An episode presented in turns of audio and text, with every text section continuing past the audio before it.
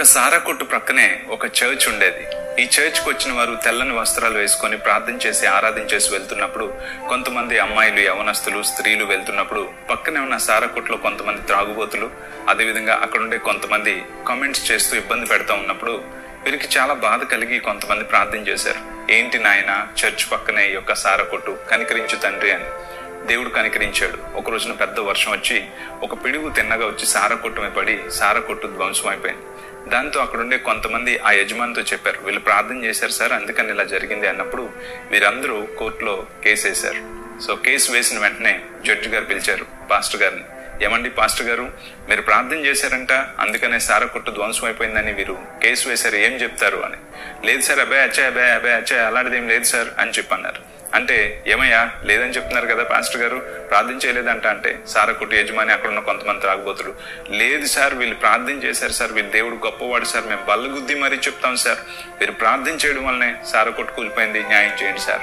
చివరికి జడ్జి గారు మళ్ళీ అన్నారు ఏమయ్యా వాళ్ళు చెప్తున్నారు కదా లేదు సార్ నేను ప్రార్థన చేయలేదు సార్ అలాంటిది ఏం లేదు సార్ అబ్బాయి అచ్చా అబ్బాయి అచ్చా అని ఈయన అంటా ఉన్నారు.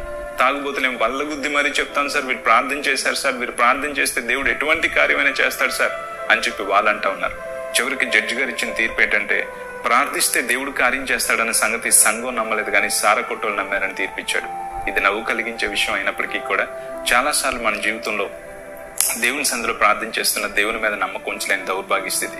కదండి? ఎంతో మంది అన్యజనులు అనేక సార్లు దేవుడు అంటే గొప్పవాడని ఎంతో నమ్మకాన్ని కలిగి ఉంటారు. కానీ నువ్వు ప్రార్థన చేస్తూ దేవుడిని జీవితంలో కార్యం చేస్తాడని నమ్మగలిగే స్థితిలో ఉన్నావా?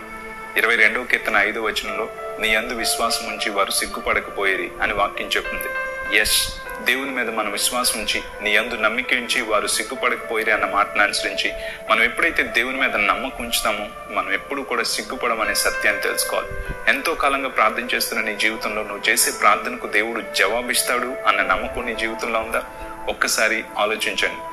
బైబిల్ గ్రంథంలో కూడా పేతురు భక్తుడిని అరెస్ట్ చేసినప్పుడు చెరసాల్లో ఉంచినప్పుడు కొంతమంది స్త్రీలు ప్రార్థన పెట్టుకున్నారు. మనం ప్రార్థన చేద్దాం భక్తుని కోసం అని ఆ సమయంలో రోదే అనే ఒక చిన్న పాప కూడా వచ్చింది. ఆంటీ ఆంటీ నాకు స్కూల్ రేపు హాలిడే. నేను కూడా వచ్చి ప్రార్థన చేయొచ్చా అని. రానాన్న అని పిలిస్తే ఆ పాప కూడా వచ్చింది.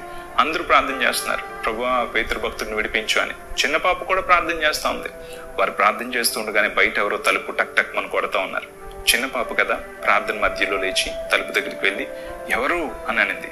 నేను నాన్న పేత్రంకులను వచ్చేసాను. మీ ప్రార్థన దేవుడు ఆలకించాడు. అంటప్పటికి ఆనందం తట్టుకోలేక తలుపు తీయకుండా గంతులు వేసుకుంటూ వచ్చి ఆంటీ మనం ప్రార్థన చేసాం పేతురంకులు వచ్చేసాడు అంటే వాళ్ళు ఏమన్నారో తెలుసా?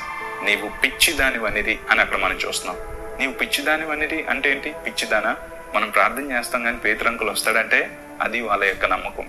చాలాసార్లు మన జీవితంలో ప్రార్థన చేస్తాం కానీ ఆ ప్రార్థనకు జవాబిస్తాడనే నమ్మకలు ఎంత దౌర్భాగ్య స్థితిలో ఉంటాం. గుర్తుంచుకోండి ఎన్ని రోజులు ఎన్ని నెలలు ఎన్ని గంటలు ప్రార్థన చేస్తున్నాం అని దానికంటే మనం చేసే ప్రతి ప్రార్థనలో నేను చేసే ప్రార్థనకు నా దేవుడు జవాబిస్తాడన్న నమ్మకం ఉందో లేదో మనం ఎక్కువగా చూసుకోవాలి. ఈ రోజు దేవుడు నీతోనే మాట్లాడుతున్నాడు. ఈ రోజు ఉన్నటువంటి ఈ పరిస్థితుల్లో ఉద్యోగం లేక వ్యాపారం లేక ఆరోగ్యం బాగోలేక ప్రియమైన వారిని కోల్పోయి జీవితం ఇంకా అయిపోయింది నీకు భవిష్యత్తు లేదు అని సాతాను మనస్సు పరిస్థితులు చెప్తూ ఉంటే నువ్వు వాటితో ఏకీభవించి దేవుని మీద నమ్మకం ఉంచలేకపోతున్నావా?